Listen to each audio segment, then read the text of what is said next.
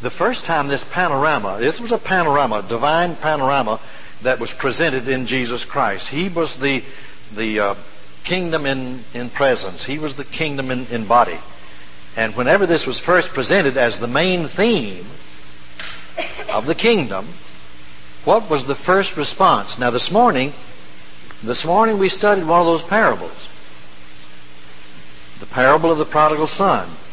What was the first response whenever the son was accepted, the music was playing, the fatted calf was killed, and the older brother, when he said, What's going on?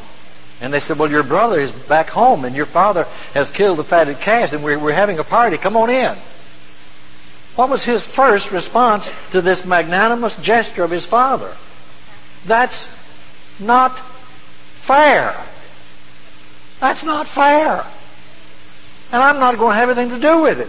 Here I have worked my hands to the bone all these years, and you never even gave me a billy goat to celebrate with my friends. But when this son of yours comes back, who's wasted his substance and his part of the inheritance in harlots, the initial response, that's not fair. Now, have you ever wondered? This is an addend- it's an addendum it's not always quoted. We didn't read all of it this morning. The addendum, the rest of the story, we don't like it. And yet, being true to life, we know that's right. That's exactly the way that's exactly the way human nature looks at it. It's not fair. Now, is that just a coincidence? Is Jesus just talking to fill up some space? Or is that an issue that really needs to be addressed? Is it incidental? Or is it absolutely foundational? Well, that's where this one in chapter 20 comes in. Let's read it. For the kingdom of heaven is like a landowner who went out early in the morning to hire men to work in his vineyard. He agreed to pay them a denarius for the day and sent them into his vineyard. About the third hour, he went out and saw others standing in the marketplace doing nothing. He told them, You also go and work in the, my vineyard, and I'll pay you whatever is right. So they went. He went out again about the sixth hour and the ninth hour. That's 12 o'clock and 3 o'clock in the afternoon. The day's about over. And then about the 11th hour, that's 5 o'clock in the afternoon. He went out and found still others standing around. He asked them, Why have you been standing here all day long doing nothing? Because no one has hired us, they answered. He said to them, You also go and work in my vineyard. When evening came, now here's the here's the neat thing about this the story Jesus told. When the evening came, the owner of the vineyard. Now this is Jesus. This is Jesus making this up off the top of his head. Now you'll have to realize he was trying to communicate what the nature of the kingdom is. And there were times when he would be saying, "Well, what what can I liken it to?" Because see, he had an, he had an awareness of what it was that the others didn't have, and he was trying now to build this bridge and he would say at times, what can I compare it to? Oh, oh yeah, he said it's, uh, it's like this. And he'd tell this story to give an illustration of what the kingdom was like. But these all came off the top of his head. It doesn't make them less valuable. It makes them, to me, more valuable because he is wrestling with this co- communication issue, trying to get this idea across that this is what the kingdom is like. And here, he's telling us what the kingdom is like. Well, when evening came, the owner of the vineyard said to his foreman, Call the workers and pay them their wages, beginning with the last ones hired and going on to the first. Oh, the workers who were hired about the eleventh hour came, and each one received a denarius. So when those came who were hired first, they expected to receive more. But each one of them also received a denarius. When they received it, they began to grumble among the, against the landowner. These men who were hired last worked only one hour, they said, and you've made them equal to us who have borne the burden and work of the work and the heat of the day. In other words, they said, that's not fair. But he answered them, friend, I'm not being unfair to you. Didn't you agree to me to work for a denarius? Take your pay and go. I want to give the man who is hired last the same as I gave you. Don't I have the right to do what I want to with my own money? Or are you envious because I'm generous? So the last will be first and the first will be last. Now look, and that's Jesus making up this story to represent the reality of the kingdom. He's trying to get you to see what the kingdom is like. He's trying to get us to see this is the nature of the kingdom. Now, was it not possible for him to have told that story where the ones hired first would have been paid first and sent home? Was that not a possibility? And then the ones that were hired last could have been shown mercy or grace. He could have shown grace to the ones that were hired last by when they came, they thought they might have received a penny. And after the ones that had been working all day had been paid what they agreed to, he could have said, Okay, now I want you all to have the same amount. Was that would that have been grace? Sure, it would have been grace. Well, why on earth did he reverse it? Why on earth did he do this in your face grace? Okay, nobody is worthy. It really amounts to that. And the grace of God only appears unfair to whom? To whom does the grace of God seem unfair? To those that think they've earned it. To the ones that think they've earned their right standing before God, the grace of God to a sinner is, that's not fair. Well, I'll tell you one thing. This is premeditated. It's premeditated offense. He could have shown grace if he'd just done it the other way.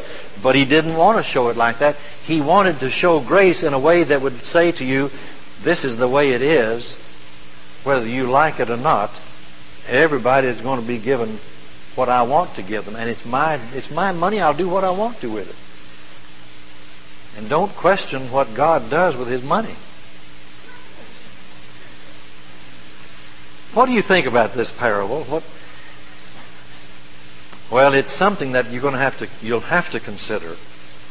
What is the chief sin that's involved in this older brother objecting to the younger brother getting, being received back? What is the chief sin here of these people saying, that's not fair. We worked all day. Envy or pride or jealousy. All these that grow out of this pride, selfishness. And the it's not fair. The Jews were guilty of pride. My goodness, they were guilty of pride. John picked up on him when he said, Repent. You better bring forth fruits worthy of repentance. Don't even think to say we're sons of Abraham. Because see, that was their te- that was their response. We're sons of Abraham. He said, "Ah, don't even start. Don't even think it. God can raise up children from these stones to Abraham." And I'm telling you, he said that the axe is already at the tree. And I see it in the, the response that the leaders of the Jews gave when the, when the blind man was healed. And when the blind man was asked, how did it happen? He, he told them. They said, come on, now give glory to God. Tell us how it happened. He said, I've already told you once and you weren't listening. He said, why do you want to hear it again? Do you want to become his disciple? Now this is a peon talking to the big guys. And they said, You were born in utter sin. And you dare lecture us? And they kicked him out. The pride, the arrogance, the absolute sheer arrogance that could. And listen, don't think the Jewish people can't pour it on you. And if you think the Jewish people can't, let me tell you, a Jewish mama can.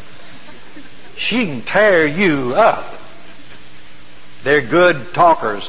And they just literally, but the whole nation was a, they were a proud people. You know who else falls into the same category as the Jewish nation of people? Restoration movements are particularly subject to pride. I wonder why. Do you have any idea? And we're a restoration people. We are We are very vulnerable to pride. Why? Restoration people have a tendency to, to think what? That we've got it right. That there's a right way to do it, and that we've discovered it. Mm. And we've worked all these years on it, and we've come to this conclusion, and this is right. And well, but what about these other people that don't quite have it all right? You know who's going to be paid first at the judgment? Even allowing the, for the possibility that we might be right? That we might have all of it right? If this parable is true, there are going to be people standing there that don't have it as right as you and me. Poor souls. You know who's going to be paid first at the judgment? Is there going to be anybody standing in the judgment that receives the same as those who have it all right? I have, I've never said this in my life. I've never taught this like this in my life. But it's amazing. It's, I can't stand here not. This is the lesson. If this isn't the lesson, he wasn't teaching a lesson. Now he could have paid it the other way, where he paid the ones who worked first, paid them first. But he said, no, this is going to be in your face. This is going to be a lesson that's going to be taught, and I'm teaching it, and I'm expecting you to listen to me. And so he says, okay, those that don't have it all right, those who haven't filled out all the hourly forms, the ones who just happen to barely get in on it, well, I'll be dogged. They're going to get the, the denarius too. Well, you know what that does? It takes the air out of your balloon. It takes the wind out of your sails.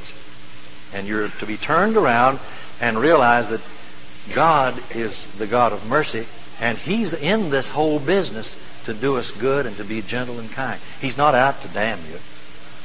He's out to save you. Isn't that marvelous? And as though He, in this grace in your face, as though to put an exclamation point, right at the very thing, and turn, put the sword in and twist it what do you reckon he did as the last act on the face of the earth before he died? If he didn't save that thief, I'm not standing here. Now, what hour was the thief? He wasn't worth nothing. He didn't have any value at all to the kingdom of God. There he was nailed to a cross. He didn't have but maybe an hour left to live. When Jesus then took that poor sinner that didn't have a leg to stand on, when he took him and said, when he just simply offered whatever he could offer, and there wasn't much, but he just said, Lord, remember me when you come in your kingdom. And Jesus said what? Today, you'll be with me in paradise. And it is a, in perfect harmony with what he was teaching here, so that the rest of us who have got it all right, we're going to have to say, well, shut my mouth and praise the Lord